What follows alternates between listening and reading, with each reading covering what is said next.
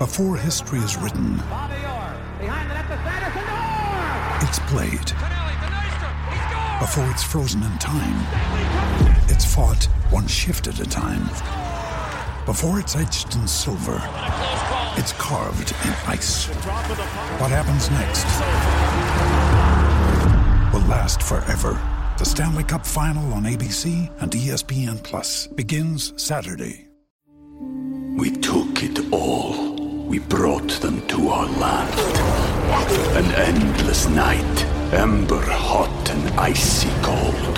The rage of the earth. We made this curse. Carved it in the blood on our backs. We did not see. We could not, but she did. And in the end, What will I become? Senua's Saga. Hellblade 2. Play it now with Game Pass.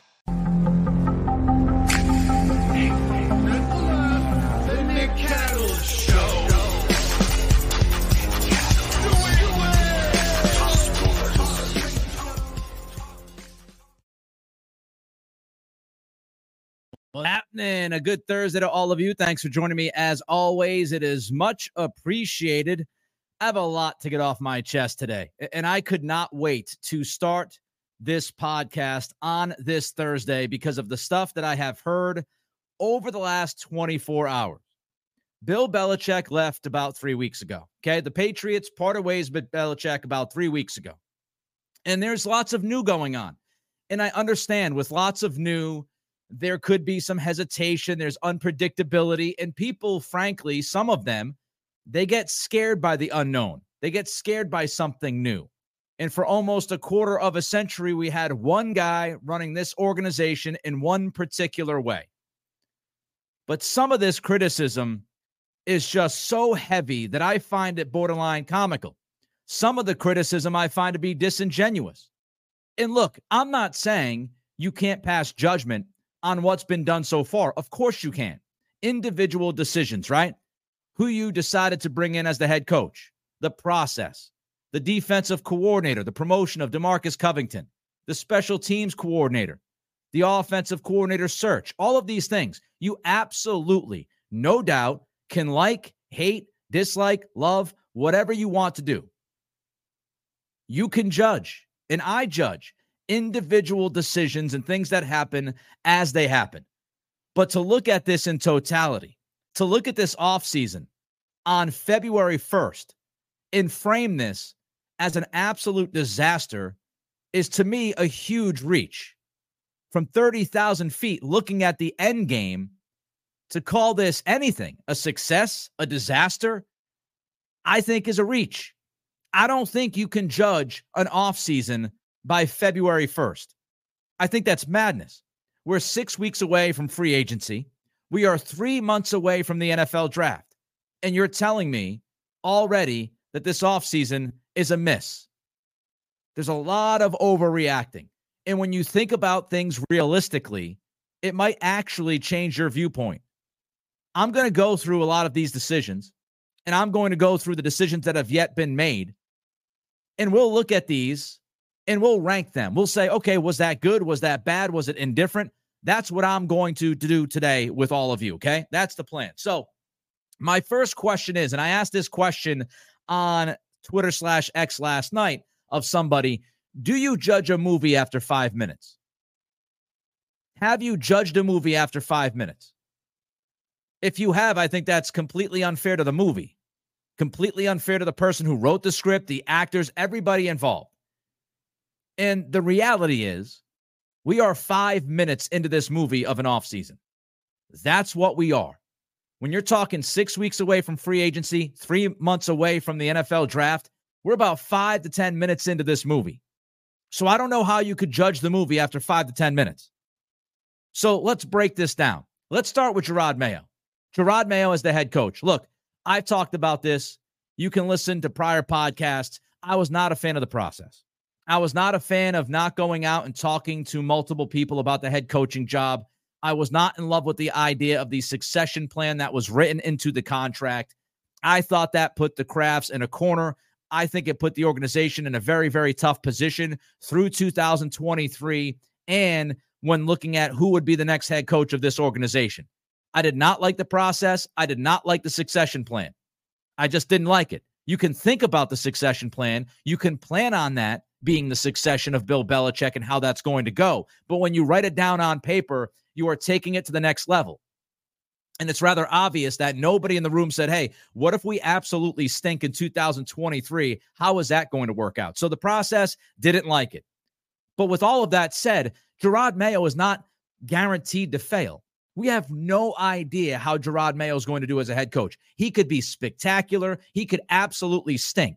But if anybody is telling you that they know with 100% certainty who Gerard Mayo is going to be as a head coach and how successful or not successful he's going to be, they're full of it because nobody knows. Nobody has a freaking clue. Secondly, young offensive guy. I wanted a young offensive mind. Who? I have no issue with you saying I want a young offensive mind, somebody who could build this offense from scratch, work with the new quarterback. The offense is obviously the weak link of this football team. They should have addressed it by bringing somebody in who works with the offense. It could be the head coach slash offensive coordinator. I have no issue with that thought process before these head searches, these head coach searches began.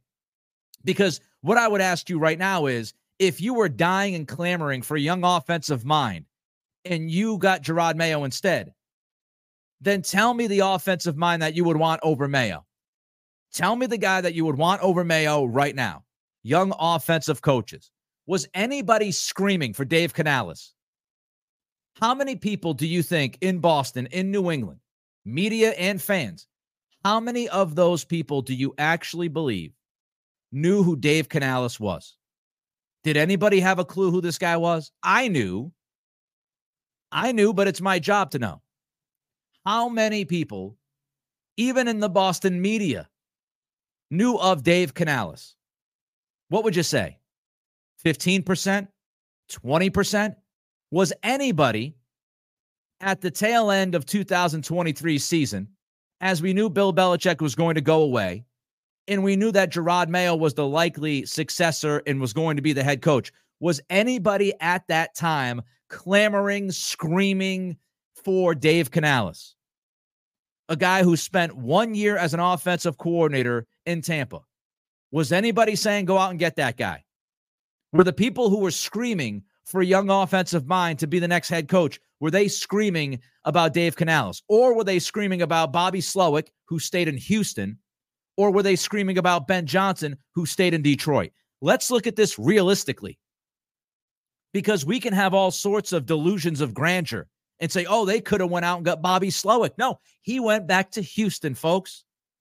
Ben Johnson went back to Detroit. So when we talk about young offensive names, there were two guys who were hired during this hiring cycle.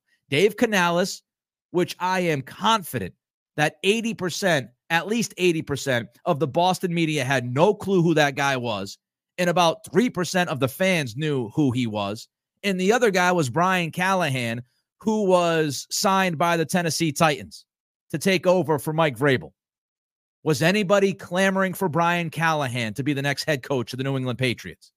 Was anybody talking about Brian Callahan being this shiny new toy who could be the next great head coach in the league?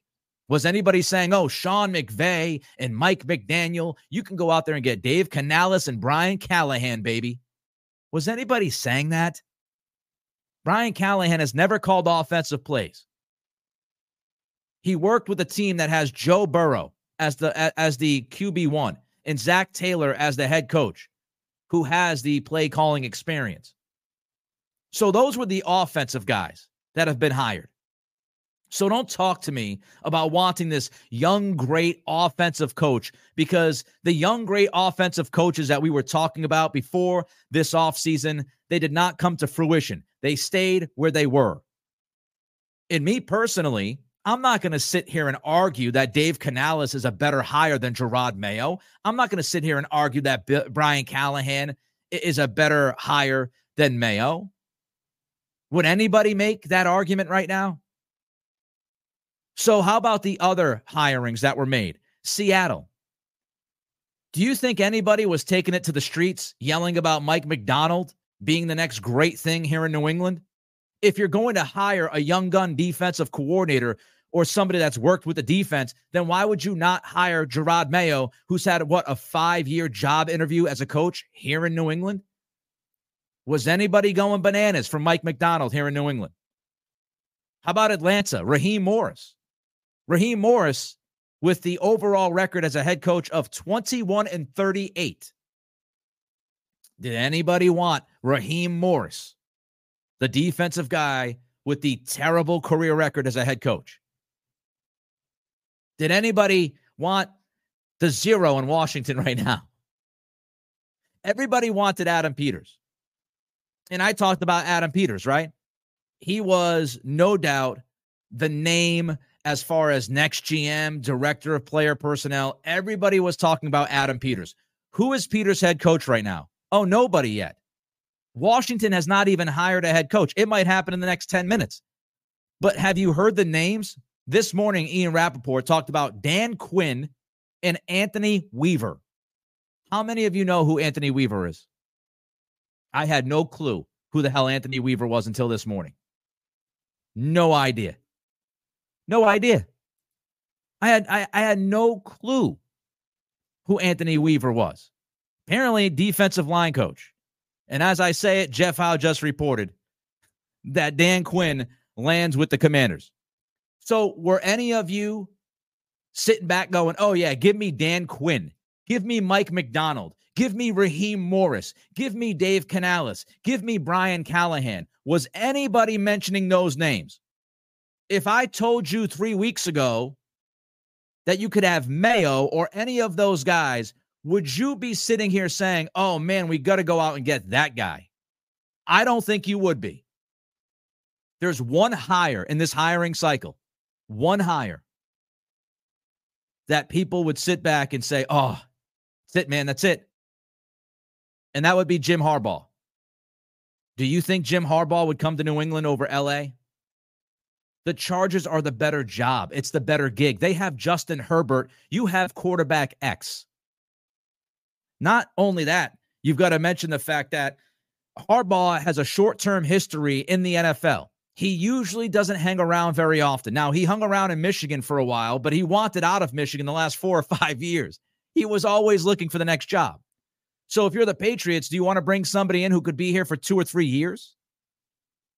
And let's not forget that Harbaugh, you know, he wants to pretty much run the organization and be the guy. The only, only head coach candidate out there that to me was realistic and I would have chosen over Mayo would be Mike Vrabel. That was the only guy. Vrabel's the only guy I would take over Mayo. And that's if he didn't want full control, which you have to wonder about. And honestly, as much as I would want Mike Vrabel, Vrabel hasn't been hired and he's not going to be hired. Vrabel did not get a head coaching job this offseason. So that must tell you something, right? I'm not telling you he would not be a good head coach. Again, I would have picked Vrabel over Mayo. But Mike Vrabel right now is unemployed. So, what I think and what the NFL thinks are two different things. So, when you sit back and you scream about the head coach, didn't like the process, but honestly, who got hired that was a realistic option for you that you would take over Gerard Mayo? Outside of Mike Vrabel, I can't come up with a name. I can't give you a name. Demarcus Covington. I'm not going to spend a lot of time on this. All right. Look, Demarcus Covington was a qualified candidate. He was promoted. It allows continuity on the defensive staff. I don't think anybody has much of an issue with Demarcus Covington. So we'll just skip through that one. Jeremy Springer, the new special teams coordinator. Here's my rule if you could not give me a name of an OC candidate three weeks ago, if you could not give me more than one name of an OC candidate three weeks ago, I have no time for you bitching about the special teams coordinator. Because if if you didn't know who could be the next offensive coordinator and you couldn't give me a name or two and you were relying on other people to give you names, then there's no way on God's green earth that you knew who these special teams coordinators guys were out there, right? Who the next guy was. Are you seriously sitting down and breaking down special teams coordinators and assistant coaches throughout the NFL?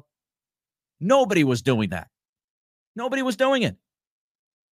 We don't know anything about Jeremy Springer. And this idea of like, oh, the Rams were in last place last year, DVOA and special teams. We went through that yesterday. How much, how much do you think that falls on Jeremy Springer, who was an assistant special teams coach? Or does it fall on the people that are actually playing the game and the person who is actually running the special teams and Chase Blackburn? We got on Bill Belichick not because the special teams were bad, or at least not just because the special teams were bad. The criticism about the special teams over the past couple of years is the amount of assets and resources that you put towards that phase, and you were horrible. Fact. That's what the complaint was. The complaint was having six or seven guys devoted to the coverage teams on your roster when your wide receiver corps was thin. Well, you had to run out and sign Ezekiel Elliott last second to help the running back room. The fact that you moved up in the fourth round to draft a kicker who sucked this year. Those were the criticisms. And we're going to sit here and go crazy about Jeremy Springer. It, that's disingenuous. All right, I have more thoughts in a minute, but for, first, don't forget to give us that like, thumbs up. Every thumbs up means the world to me. Let's get these views up today on this Thursday, talking Patriots. Hopefully, slide in some Bruins a little bit later. Give us that thumbs up on YouTube if you're watching. Again, every thumb means a lot. Every like means more eyeballs. Do not forget to comment. Do not forget to subscribe as well. Trying to get to 1,750 subscriptions by Valentine's Day. We're at about 1.68. So we're getting close. Less than 100 to go. And if you're listening on Spotify and Apple Pods, rate and review. All right, let's throw in some comments before I continue with more thoughts on this. Uh, let's go to uh, Mahai. Well done, Nick. I am following you from Japan, Italy, or Romania. Does that mean you bounce around through those three spots, or you want me to guess where you're where you're joining us from? Where do you think Mahai is uh, joining us from today? Japan, Italy, or Romania? I'm going to go with Italy.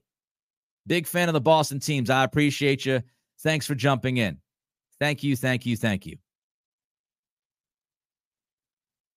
All right, let's go to uh, John Christian, who says there seems to be too much overreaction, considering, like you said, how everyone was used to 24 years of Belichick, and and that goes to not only some of these moves, it goes into the media stuff, how Gerard Mayo has handled the media and what he said, how people freaked out about when he said we're going to draft a, a player at a very important position, and people were running around like their house was on fire when he pretty much said nothing.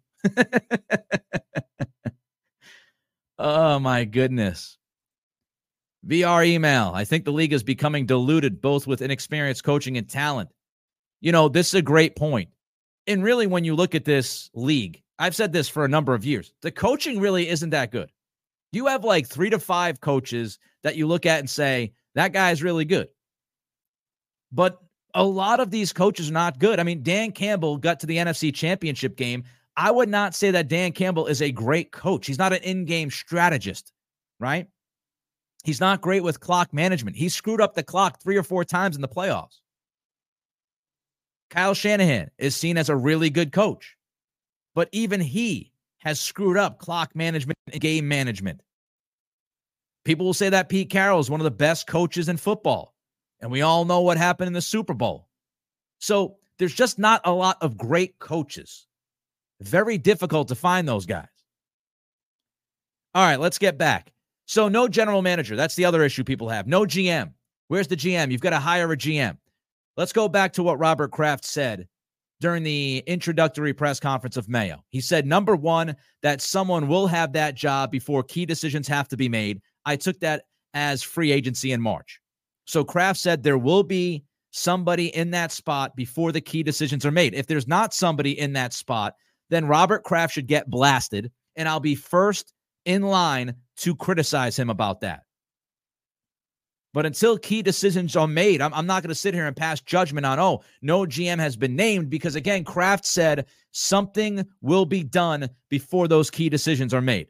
That's the timeline he gave us. If he goes past, past that timeline with nobody, then I got a bone to pick. He also said that, you know, we're going to know who that person is. If we don't know who the person is making these decisions when we get closer to free agency, when we get to, I don't know, mid February, yes, I'm going to have concern and I'm going to roast Robert Kraft, ownership, and Mayo for not having somebody in that position of leadership in the front office to be ready to get going with free agency and the draft. But I'm going by the timeline. He told us. Also, Eliot Wolf is qualified. Eliot Wolf is qualified. He's back here in New England with Mayo. He's going through the interview process with the offensive coordinator candidates. I would say that tells us that Eliot Wolf is acting as the GM. He is acting as the number one guy. Matt Groh is down in Alabama running the scout team and scout department, looking at the Senior Bowl prospects, while back here, the bigger organizational things are being done by Eliot Wolf. So who's the GM? Eliot Wolf is the GM right now. They haven't come out and said it. They haven't had a parade. They haven't told the media straight up that Eliot Wolf's the guy. But right now, Eliot Wolf is a qualified front office executive who everybody that I've spoken to thinks highly of on the record and off the record. And so, if that guy is running the shop right now with Mayo, then really what is the issue? The issue is that they haven't publicly stated that. What if they publicly state that two weeks from now? Does it make a difference? I just want to know that somebody's there running the ship. And the fact that Wolf is working with Mayo hand in hand with these interviews and going through everything else with the head coach tells me that Wolf is the guy right now. So who's the GM? I would say Wolf. Wolf and Mayo are running the football side of this right now. That's what I would say. Th- does it matter if it's said now or in the middle of February? Does it matter if it is said now until late February? If somebody is doing the job, they're doing the work. That's what matters. I don't think people are sitting on their ass at Gillette Stadium going, oh man, what's going to happen when free agency begins? I don't know. I have no idea. Do you think that's happening? You know, people are, are acting as if the Krafts didn't select Bill Belichick as the head coach 20 plus years ago or didn't pick Pete Carroll well beforehand, before he became this likely Hall of Fame coach. The, the Krafts have run the operation well enough to win a lot of football games. So I think they understand that somebody has to make these decisions in the front office along with Mayo as far as personnel. I'm pretty sure they understand that, folks. I don't think they're sitting there playing solitaire. That's just me, though. Now, the offensive coordinator position, it's not desirable. And if you have a problem with that, you know who you blame? You blame Bill Belichick because he had the final say on personnel over the last 20 plus years. And the fact that this offensive coordinator position isn't sexy is because look around. You don't have a QB1 right now. Your offensive line has no tackles. You don't have a single tight end on the roster that's signed for 2024. The fact is that Mayo and the Krafts and everybody with this organization, they inherited a mess. And it's not easy to clean up somebody else's mess within three weeks. Didn't we want the Patriots to cast a wide net? You know, the same people who are complaining about the head coaching process and saying, oh man, the Patriots didn't interview anybody. Talk to as many people as you can. Some of those people are talking out the other side of their mouth, complaining about how many people have been interviewed for the offensive coordinator position and how wide of a net has been cast and how long this has taken. Do you want a thorough process? Do you want lots of interviews? Or do you want something that just whoop goes right through? You were mad when Mayo went whoop right through, and you're mad with a thorough process for the OC search. You can't have it both ways. We took it all. We brought them to our land. An endless night, ember hot and icy cold, the rage of the earth. We made this curse. Carved it in the blood on our backs. We did not see. We could not, but she did. And in the end, What will I become? Senua's Saga. Hellblade 2. Play it now with Game Pass. Didn't we want Gerard Mayo to speak to outside people when it comes to offense? Is he not speaking to a ton of people outside of the building? Isn't that what we wanted? Isn't that what we asked for? But yet now we're mad, or some people are mad. Why? Oh, well, Nick, you know, they didn't get to hire a big fish. Zac Robinson, who was seen as the big fish by many, went to Atlanta. We discussed it. He has history with Raheem Morris. That's how these things work. Relationships matter. So Robinson went to Atlanta. That's not an indictment on Gerard Mayo or how this search is being run. Dan Pitcher stayed in Cincinnati to work with Joe Burrow and Ja'Marr Chase, a place where he's worked for the last several years with Zac Taylor. He knows exactly what to expect from the organization. He knows that offense is going to be very good. And he knows that the guy that just had the offensive coordinator position was Brian Callahan, who just got a head coaching gig in Tennessee, even though he never called a single play in his life. So, why would Dan Pitcher make the leap to New England? Shane Waldron knows the Bears have the number one pick. He knows they have DJ Moore. He knows they have a pretty good offensive line. He understands what the process and what they're doing in Chicago. There are a lot of unknowns here in New England. We don't even know the structure. We don't know who's going to get hired, and we don't know the structure. Is there going to be a wise man on offense? We don't know. We've heard that the plan is to bring in somebody who has experience on the offensive side to help guide the young play caller if it is a young play caller. So we don't know the structure. We don't know who's going to be here to help that person, but yet we're passing judgment already on everything. You know what matters in the offseason? Talent. What we should be most concerned about really is will this team land a franchise quarterback? If you tell me four months from now that they drafted a young quarterback who has the potential to be the franchise Q for the next 10 to 15 years, that they landed a, a, really talented wide receiver and built up this wide receiver room a little bit, and that they started to settle the offensive line, to me, that's a successful offseason. It's way too early. Don't forget to like, comment, and subscribe. And if you want your uh, comment to be read or question to be read, you want to jump the line, you can send a super chat. Always appreciate the super chats. Fergie, my issue, Nick, is that the Krafts knew this season was going to end poorly, and ideas uh, and ideas and potential coaches and new hires should have been already planned out. Instead, talents are going everywhere else. All right, so here's what I would say about that. Whether you like it or not, the Krafts wanted Gerard Mayo. And again, I just went through the list of names who are head coaches that have been hired in this cycle. The only guy to me that got hired that would have been a sexier option, so to speak, than Mayo was Jim Harbaugh. I don't think Jim Harbaugh picks New England over LA.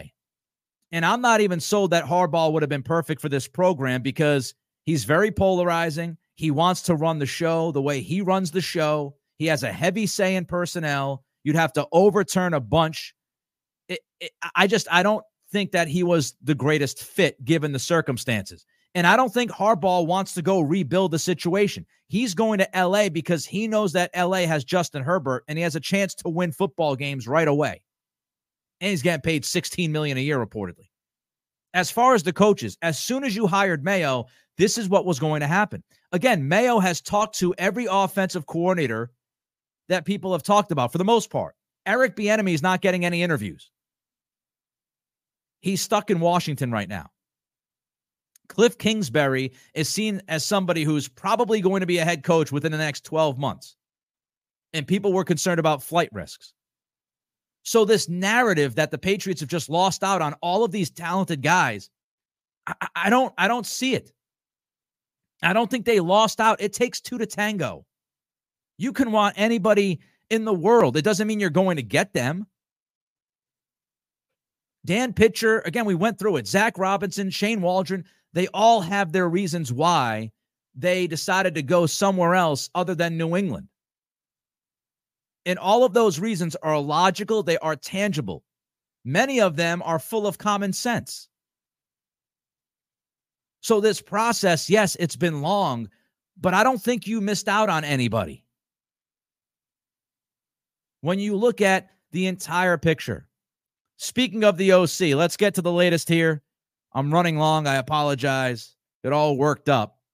Andrew Callahan wrote about uh, Nick Caley last night at the Boston Herald. Nick Caley is the first finalist for the OC job. Uh, first finalist. What does that mean? Will there be others? Well, Callahan was on Boston Sports Tonight last night, and he said this quote, he's closer to getting that job than anyone, unquote. So we've known Nick Caley has been the leader to be the next OC for what, the last week or so? My question is, why isn't the, he the OC yet then? Now, again, he, he, he might end up being that guy. That's what a lot of people think. But why has Caley not been named the OC? It's been a week. Is that because other people are involved? We don't know what we don't know. Back to Callahan. Uh, Caley 41 could also be in line for a promotion with the Rams. I think that's leverage from Caley's side, trying to force the Patriots to make a decision here and say, "Hey, look, you know, if he if you don't get him, you know, if you if you don't make this move right now, he could go back to L.A." I don't think that Caley is jumping at the opportunity. I could be wrong to, you know, be Sean McVay's OC and not call plays if he has the chance to call plays here. I don't know if you take a second interview if you were hung up on the idea of working with McVay next season, right? You would pull out of, you know, you pull your name out of the, the situation here because you'd say, no, I want to go to LA. I'm fine in LA and I'll, I'll learn under McVay. Callahan writes, it's unclear how the Patriots offensive staff could take shape under Caley, who has never called plays or coached quarterbacks at the NFL level. We talked about this. Luke Getsy has a uh, relationship with Nick Caley. Getsy has worked with quarterbacks. Could we see a situation play out where Caley is the offensive coordinator and Getsy is the quarterbacks coach? We absolutely could. Could we see a situation that Josh McDaniels is here? Possibly. Possibly. Callahan writes Last season, Caley contributed to a surprise playoff run with the Rams. He helped evolve the Rams' offensive system under McVay, who hired multiple outside assistants to rejuvenate what had been a bottom 10 offense in 2022. This season, LA finished in the top 10 by points scored and the opponent and situation adjusted metric DVOA. Look, Caley was likely a small factor. I'm not going to sit here and say that Caley went to LA and he helped change the offense you know, and, and was the guy, but he helped. And the Rams have similarities in their run game. If you look at what they do versus what the Patriots have done, downhill running, duo blocking, all of those things. McVay changed his offense over the last year or two, and he runs the ball in a similar way. Not as many of those wide zone reads and stuff like that. He runs a lot of downhill stuff like the Patriots do. So it would make sense that Nick Caley, who was tight ends coach here for a number of years, went to LA and helped with the run schemes. I would absolutely believe that. Callahan mentions, you know, Robinson and Waldron and Pitcher says they were seen as three of the top coaches on the market. Caley did not have another known interview for an OC job this cycle. Now, Caley not getting interviews elsewhere could be a red flag. Could be an absolute red flag. No doubt about that. You could sit there and say, oh man, he's he's not getting any interviews. I would say that Caley has had interviews in prior years for OC jobs. So I, I don't think we completely write him off and say, oh, he's seen as somebody that's not ready. It's who has those positions. Do they already know who their head coach is going to be? Again, we talk about relationships, they matter. You know, Caley's been stuck in New England for most of his career. So he doesn't have a huge network of people. So that's also an indication of that. Look, my thoughts on the OC thing and Caley. Josh McDaniels on the surface would be a way better choice than Nick Caley, but there are extenuating circumstances with Josh McDaniels. Number one, do you want to move away from the scheme that you've been running for over 20 years? If you want to move away from the scheme and McDaniels doesn't want to move away from that scheme, then McDaniels doesn't make sense. The systems don't match up, right? So that's the first thing. The second thing is McDaniels has been known as a Bill Belichick loyalist. Do you want a Belichick loyalist on the staff? Could that get funky with Mayo? We also have to understand that McDaniels is a former head coach. You know, do you want a possible power struggle at times? If there's a big offensive play to be called and Mayo wants one thing to happen and McDaniels wants another thing to happen, is McDaniels going to stand there and battle with Mayo? Because he could look at it and say, I've been a head coach in two different places. I- have been a coordinator for years. With all due respect, Gerard, I've got more experience here. Let me call this play. And, and could that cause some friction? So on the surface, McDaniels makes a lot of sense. But when you start to look underneath that surface, there are issues that could cause major problems in year one for a rookie head coach in Mayo. Now, if it is Caley, couple things. You absolutely need a quarterbacks coach with experience. You cannot have Caley be your QB coach. You need somebody to handle and develop the quarterback that has handled and developed quarterbacks in the past. That's what you need. You can't put too much on this guy's plate. That's number one. Number two, I would like an experienced play caller on the staff.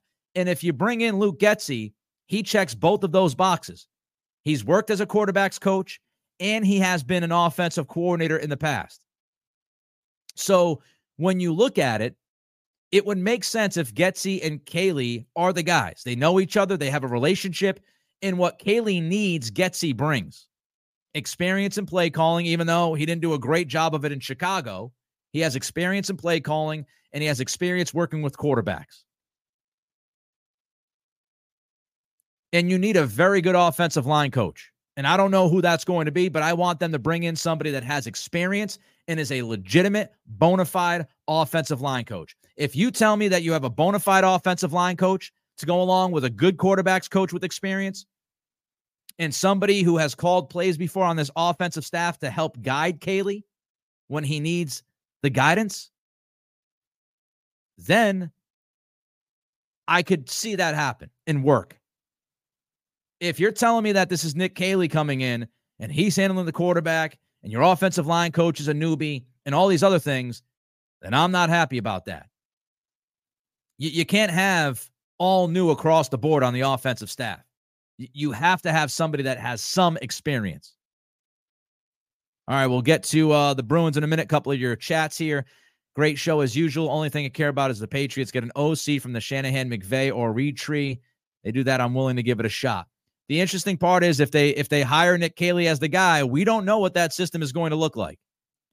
Getsy, you know, his experience, his history is with that LaFleur slash Shanahan system. Meanwhile, Getsy, I mean, meanwhile, uh, Caley, he's had the experience a bunch with the with the Patriots and that offense, but he had one year with McVay's offense. So would this be a Getsy slash Caley brainchild, so to speak, when they combine all of the offense that they've worked with and try to create something that makes a lot of sense and that is malleable. Because remember, Mayo talked about game plans and being a game plan team. Still, he wants to do that. So we don't know if Getsy comes in. We don't know if he's going to lean towards the McVay system, if he's going to lean towards the Patriots system, if if Getsy's going to come in and they're going to actually go with more Shanahan slash McVay because of Getsy's experience. We don't know. Those questions will have to be answered at press conferences when the hire is made.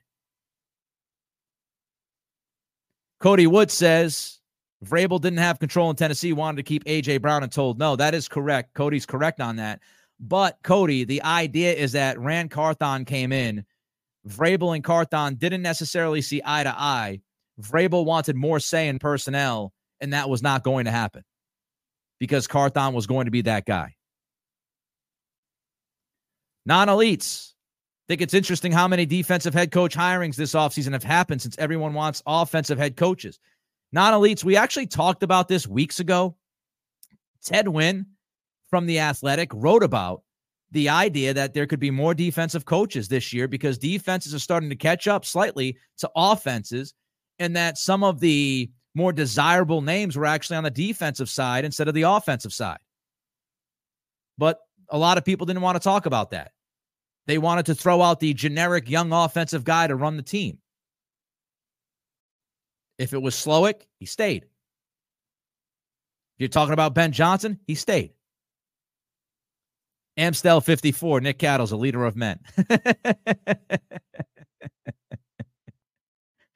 I appreciate you. I appreciate you. Thank you. All right, let's do uh let's do some quick Hold on, let's go to Mike N here. Getting sick of that they're moving too fast, they're not acting fast enough commentary right there with you, Nick. Just get the right people. Just get the right people. And again, if if you tell me, "Oh, this is my alternative plan that was realistic, that would be much better than what's going on," I'm willing to listen. I'm willing to listen. But it has to be realistic. Bobby Slowik with Mayo as defensive coordinator wasn't going to happen. Don't forget to like, give us that thumbs up. I haven't said that a lot today. Thumbs up, all the thumbs up means the world to me. And of course, we'll build the traffic. More thumbs means more eyeballs. Uh, don't forget to comment, as many of you have. More comments helps the interaction.